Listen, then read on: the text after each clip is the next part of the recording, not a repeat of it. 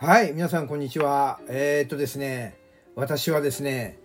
猫と暮らしているんですが、急に始まりました。猫と暮らしております。はい。えー、この猫がですね、こいつは何歳だろうな。1歳から2歳ぐらいなんですかね。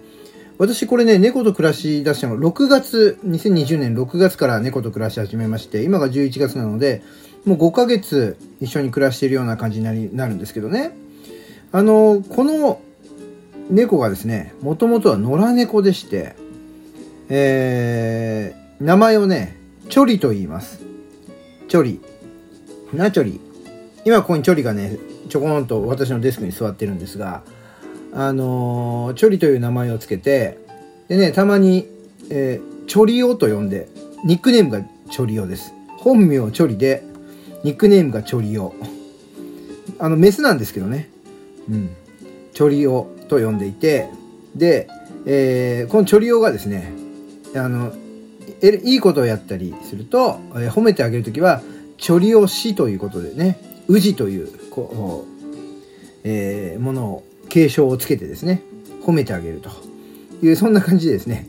えーこの猫はですね、相性も含めて名前を3つ持ってるんですね。本名はチョリです。で、普段は、おい、チョリオ、チョリオと呼んでいて、あ、振り向いたな。お前、お前言葉わかんのか？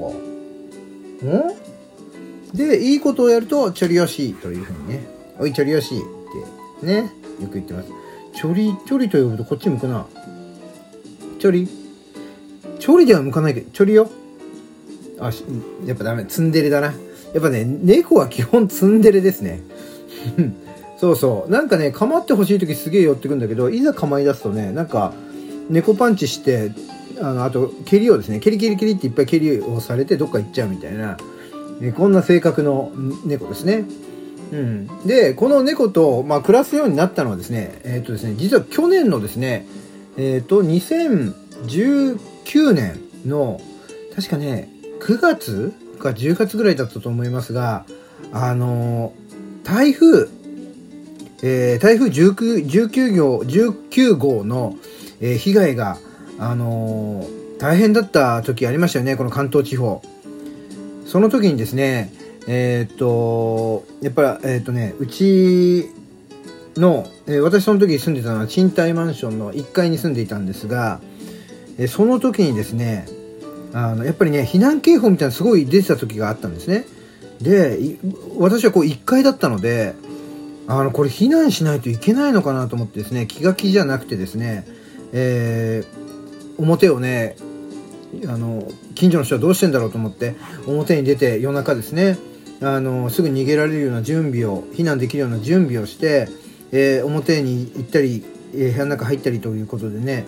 そんな感じでこう、うろうろしてたんです。で、結局、えっ、と、避難はしなくて済んだんですが、ただうちの近所の、に、あの、荒川、荒川がね、流れてるんですけど、えーその荒川まではね、普段はね、こう、マラソンをね、まあ、の、体力維持のためにマラソンをしてるんですけど、マラソンしに、その荒川の方に走っていったらですね、あの、冠水がね、すごかった。すごかった時があってですね、その荒川の土手を、あともうちょっと、えー水が多かったらば、まあ、浸水してきたんじゃないかみたいな、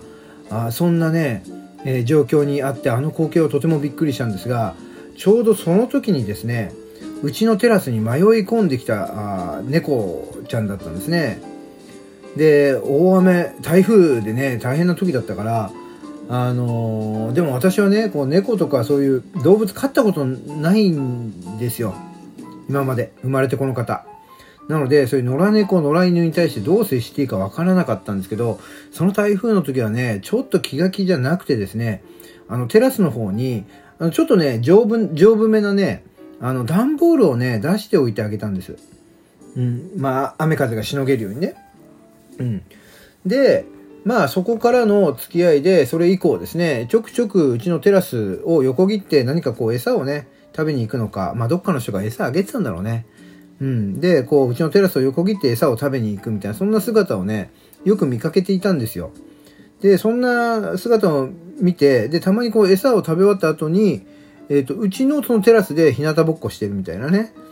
うん。そんな、あのーこのチョリのね、光景を見ていたらですね、こう、やっぱちょっとずつね、情が湧いてきてね、本当はいけないんだろうけど、僕もちょっとね、なんかこう、餌をあげちゃったりなんかしてね、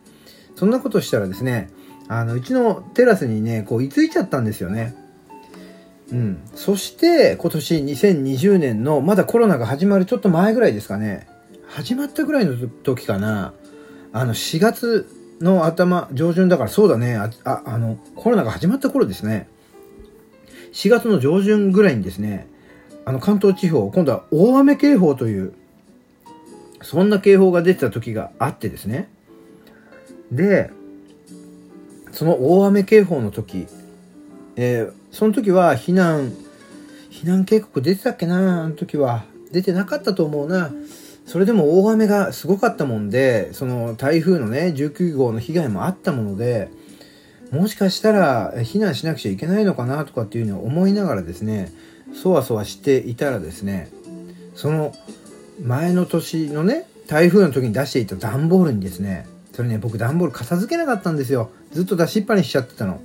そしたらその大雨警報、4月のね、大雨警報の時に、その段ボールになんと、その、チョリがね、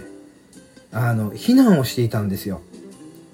大雨でどこにも行くとこなかったんでしょうね。そして、その避難をしていたその段ボールの中には、チョリだけじゃなくて、2匹のね、赤ちゃんがいたの。で、その赤ちゃん猫とチョリがですね、あのその段ボールの中ででもご飯とかないんだよ外に。飯ご飯とかさ餌とか取りにも行けないし赤ちゃんも。で赤ちゃん生まれたばっかりでまだへその緒ついてたようなそんな感じだったんですよね。うん。で思わずねそれをねこう発見してしまったんですよ。でどうしようかと思ってですね。でインターネットで調べてその野良猫のね NPO 団体さんのホームページを見てすぐちょっと電話をしてまあ、こんな状況なんだけどどうしたらいいかというねそんな相談をしたんですよね。ほっとくわけいかないでしょ？だってね。でも僕は猫なんか触ったこともないししかもびしょびしょの雨の中でしかも生まれたばかりのねなんかぬるぬるとしたこう赤ちゃんがいるのに絶対触れないじゃない。だからもう NPO の人にねちょっと何とかしてくれないかっつって電話を入れたんですけどもその方々もねやっぱりねいろんなところでまあそんなねあの大雨警報みたいな時だったのでちょっと今行けないと。でもそこには命がある。で、えーあなたしっかりしてくださいみたいなそんなこと言われて命を助けてあげてくださいみたいなそんなことを言われてね。いやーそんなこと言われても俺触れないしとか思って。うん。でもででもまあちょっとやってみるしかないなと思って。もう段ボールはびっしょびしょだったんですけどその段ボールをね持ち上げてねなんとかこれであの部屋の中入れればいいかなとかって思ってねで一回こうテラスに出てったんですよ。そしたらね普通猫って警戒心が強いじゃないですか。なんで普通に出てったらね逃げちゃうんじゃないかと思ったの。でもしお母さん猫がそこで逃げちゃったら赤ちゃんはこれ確実にねあの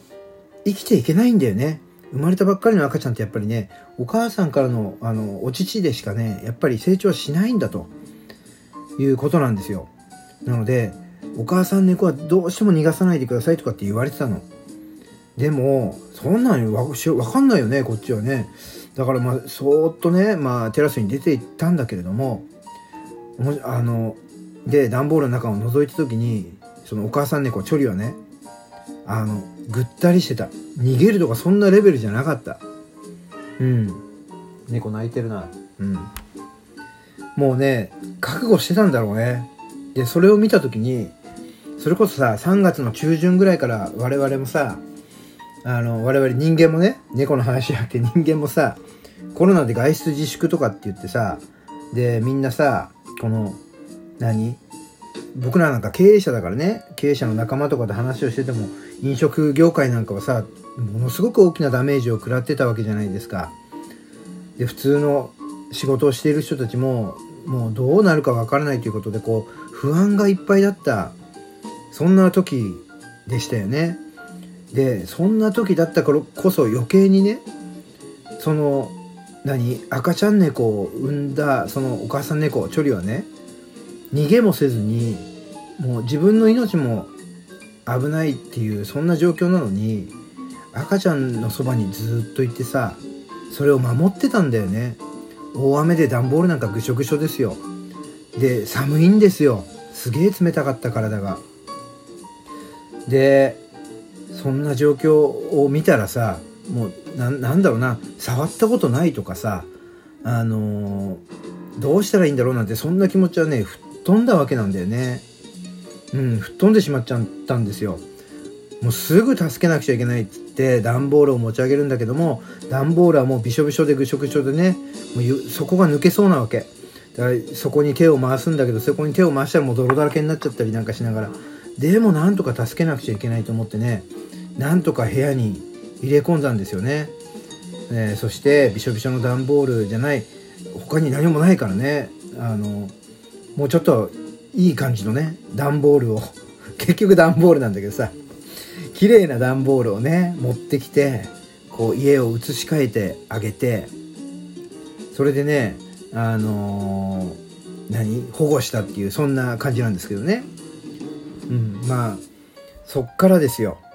というところでちょっと時間が来てしまいましたね。この私とチョリとの出会い。これ今日パート1ということでね。今日はこの辺りでえー、終わりにしておきましょう。また次回このお話の続きしたいと思います。それでは、